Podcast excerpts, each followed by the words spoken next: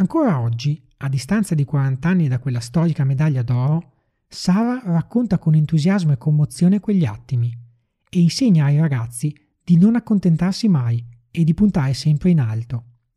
È questo che ripeto ai miei studenti, racconta Sara. Non accontentatevi dei risultati, ma alzate sempre l'asticella della vita e vedrete che ce la farete. E a quel punto sarete voi a fare la differenza.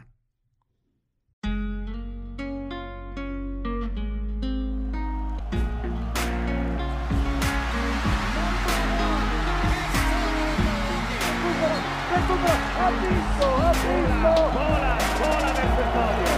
Vince l'azzurro sopra Berlino! Favole sportive, storie di grandi imprese, a cura di Pietro Galvani e Silvia Etrari.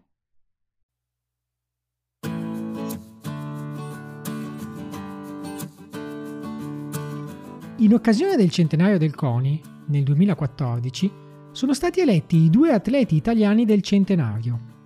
Per il lato maschile è stato scelto Alberto Tomba, per la parte femminile è stata eletta Sara Simeoni. Il presidente Giovanni Malagò l'ha definita un'icona più unica che rara per la storia sportiva italiana.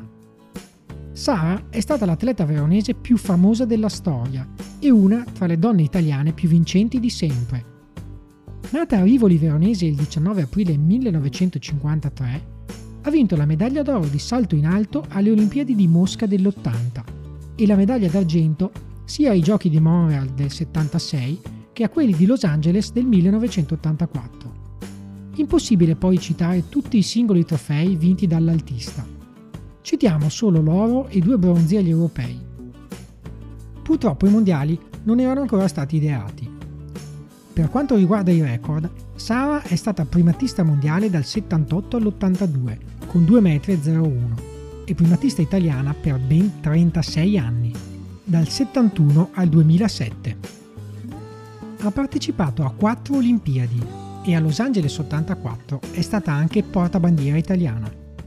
È stata scelta anche come portabandiera a Torino duemilasei nella cerimonia di chiusura delle Olimpiadi invernali. Ma come è nata l'incredibile carriera di Sara Simeoni?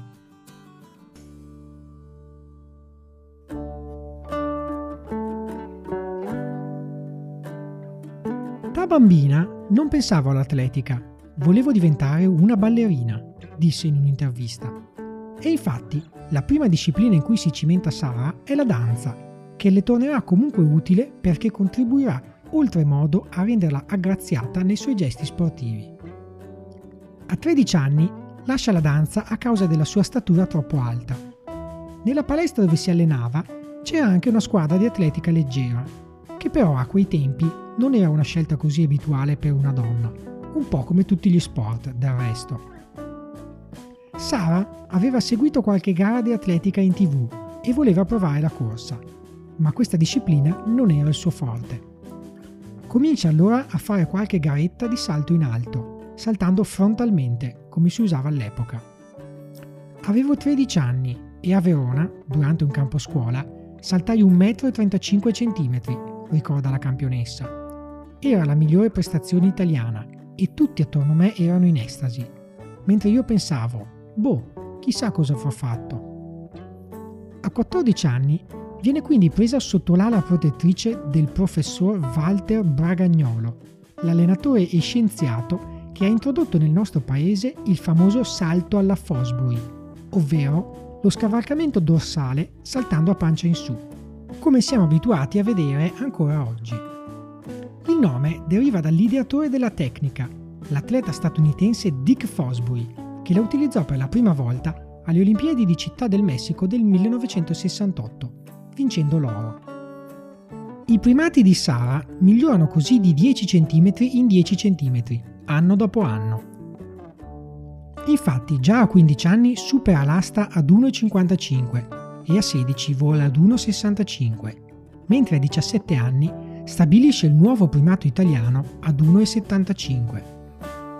Nel settantuno veste la sua prima maglia azzurra, partecipando agli europei di Helsinki, dove si posiziona nona e migliora il suo record italiano a uno virgola settantotto.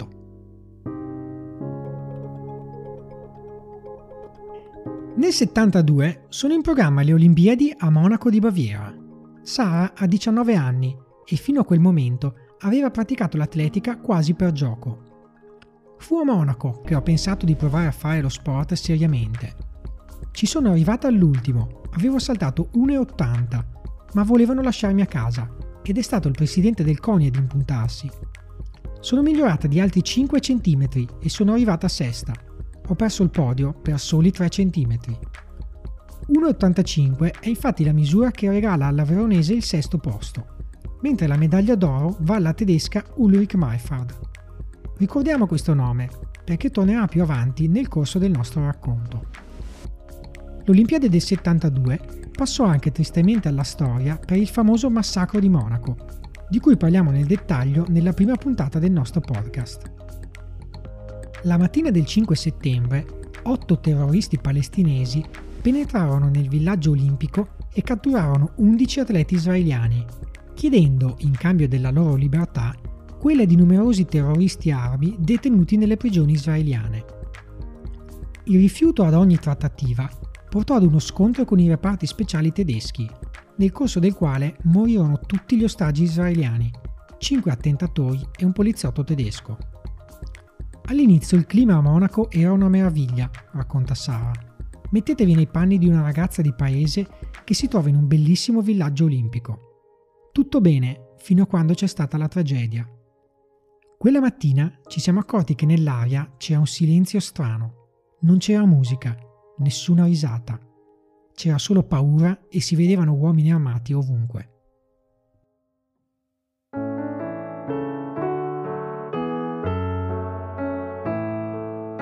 Nel millenovecentosettantatré, l'ex campione di salto in alto Erminio Azzaro diventa l'allenatore della Simeoni e tra i due nasce un legame che non si romperà mai.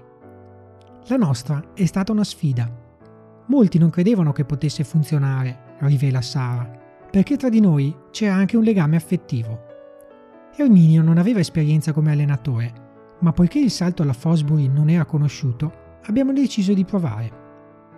Stare sempre insieme, in campo e fuori, in certi momenti non è stato facile. Si accumulavano tensioni.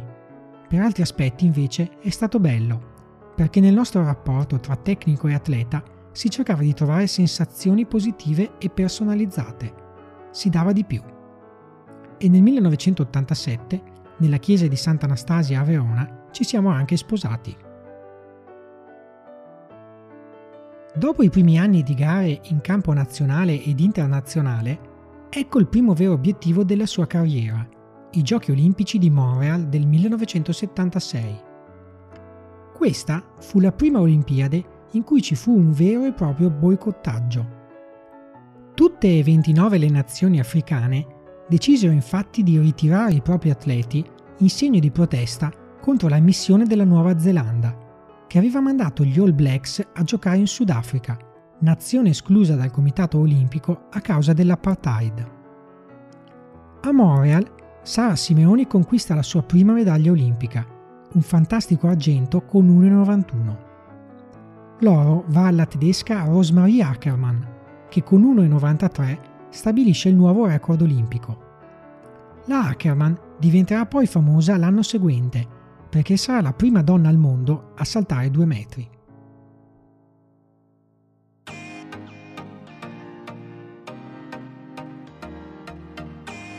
Nel millenovecentosettantasette è in programma la prima edizione della Coppa del Mondo di atletica leggera. L'oro va alla solita Ackermann con uno e novantotto e per la Simeoni è di nuovo argento con uno e novantadue. Il millenovecentosettantotto è forse l'anno più bello della carriera di Sara Simeoni, a pari merito col millenovecentottanta. Il quattro agosto si affrontano in una riunione estiva di atletica le nazionali di Italia e Polonia. È un evento di scarsa importanza, tanto che non viene nemmeno trasmesso dalla tivù. È in questa calda serata estiva che Sara Simeoni sale sul tetto del mondo, perché riesce a strappare il record mondiale a Rosmarie Ackermann, volando sopra i due metri. Se la Ackermann è stata la prima donna a saltare fino ai due metri, Sara è stata la prima a superarli, stabilendo quella sera il primato mondiale a due virgola zero uno metri. questo record fu avvolto per anni nel mistero, poiché non esistevano resoconti filmati. Solo trent'anni più tardi, dagli archivi di una tivù locale, saltò fuori il video dello storico salto. Il duello con l'Ackermann si ripropose poi agli Europei di Praga, sempre nello stesso mese. È il trentuno agosto millenovecentosettantotto quando va in onda forse la gara di salto in alto più bella della storia. La serata è molto fredda, tanto che le atlete, dopo ogni salto, si rifugiano nel proprio sacco a pelo. Il grande equilibrio tra le due rivali sembra spezzarsi quando Sara supera l'uno virgola novantanove alla prima prova, mentre per Rosmarie ne sono necessarie due. Alla misura successiva, la Simeoni si ripete nuovamente e supera due virgola zero uno metri. La Ackermann è sfortunata nel suo ultimo tentativo, con l'asticella che vibra lungo e poi cade. L'oro va così a Sara, che si laurea per la prima volta campionessa d'Europa, mentre l'avversaria teutonica va a congratularsi con lei.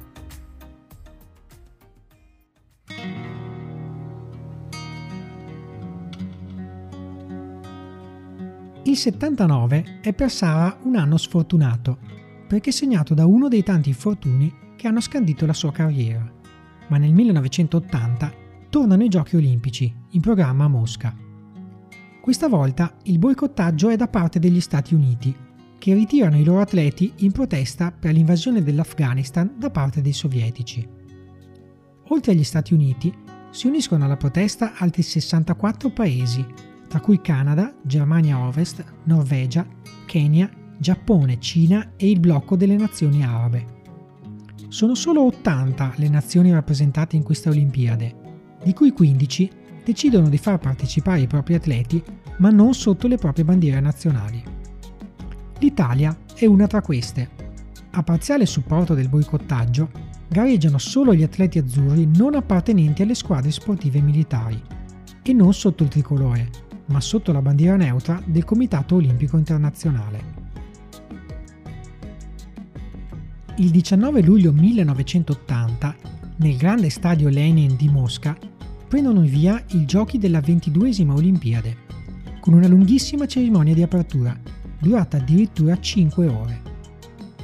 Nell'atletica leggera Pietro Mennea, fresco primatista del mondo nei duecento metri, approfitta dell'assenza degli americani e vince una storica medaglia d'oro nella finale dei duecento. Nel salto in alto femminile, invece, la gara non risente del boicottaggio, perché le più forti saltatrici del mondo sono tutte presenti. Il ventisei luglio è il giorno della finale. La gara è di altissimo livello, le atlete si danno battaglia a suon di salti e alla fine rimangono a contendersi la medaglia d'oro quattro altiste.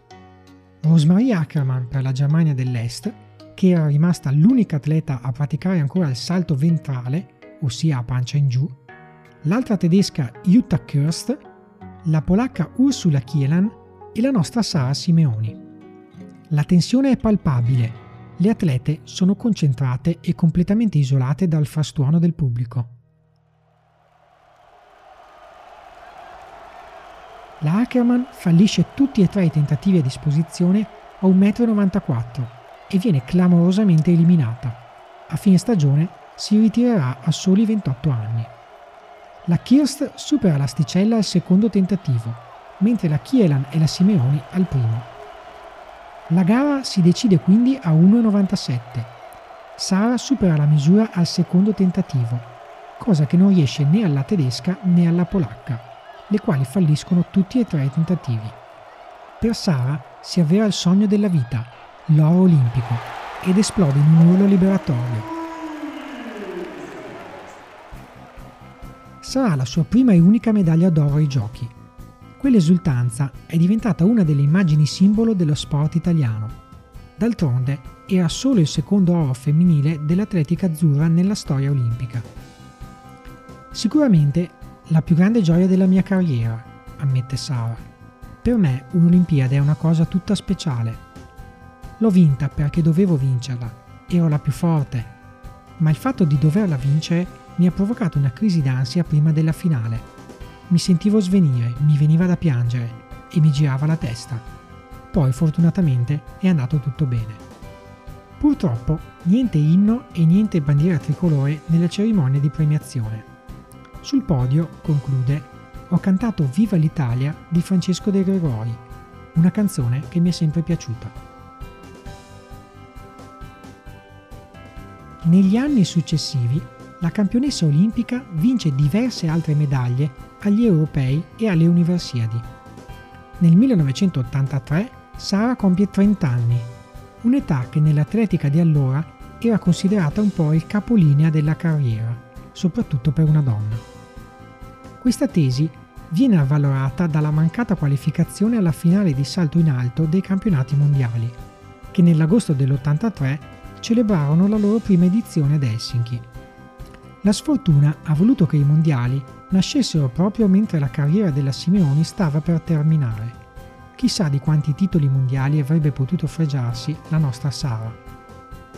Ma c'è ancora un'Olimpiade da disputare e l'anno olimpico evidentemente deve avere qualcosa di taumaturgico per la Simeoni, che nel millenovecentottantaquattro vola a Los Angeles per partecipare alla sua quarta e ultima Olimpiade.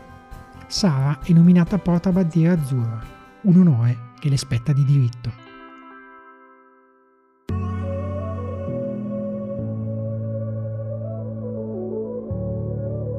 Per la terza volta consecutiva i Giochi Olimpici vengono boicottati, questa volta dall'Unione Sovietica e dalle altre nazioni comuniste, proprio in risposta al boicottaggio americano di quattro anni prima.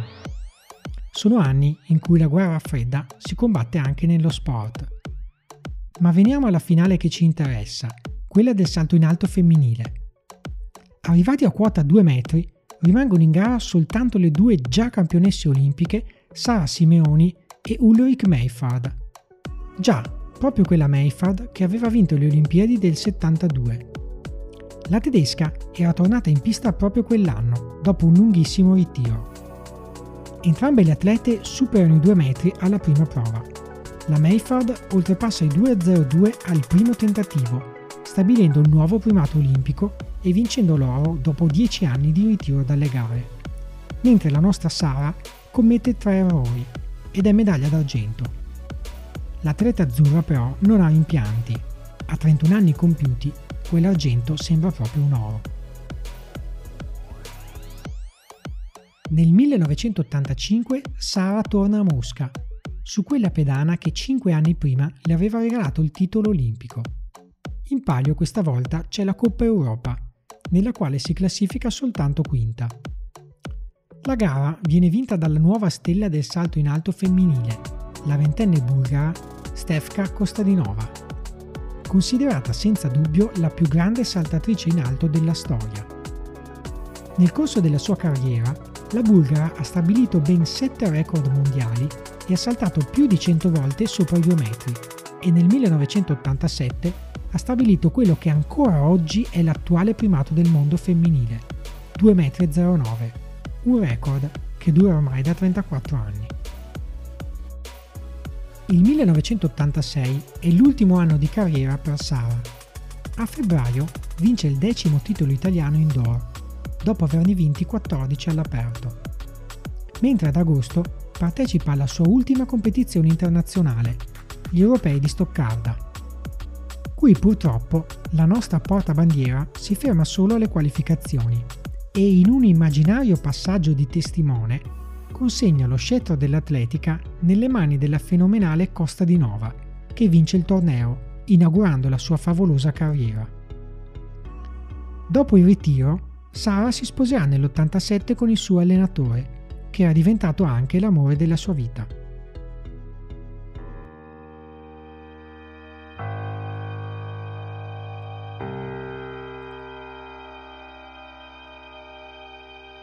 Durante gli anni di attività sportiva, Sara Simeoni ha avuto anche modo di studiare e di conseguire il diploma di laurea all'Istituto Superiore di Educazione Fisica di Urbino, e ha poi insegnato per quindici anni presso la Facoltà di Scienze Motorie di Chieti, mentre dal duemilatredici al duemiladiciannove è stata titolare della cattedra di Educazione Fisica presso la Scuola Media di Garda, a Verona.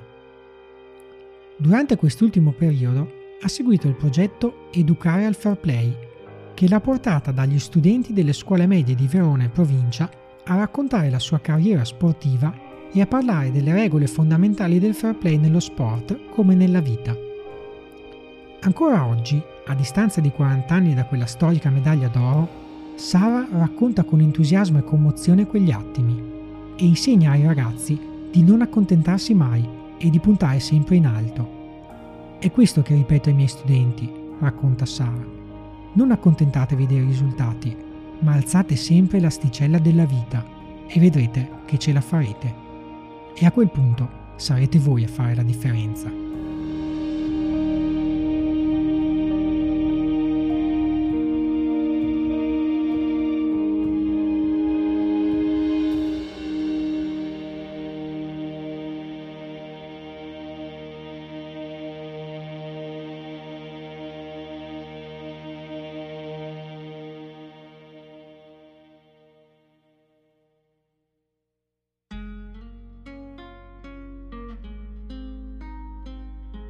Avete ascoltato Favole Sportive, storie di grandi imprese. Seguiteci anche su Instagram, favole sportive punto podcast.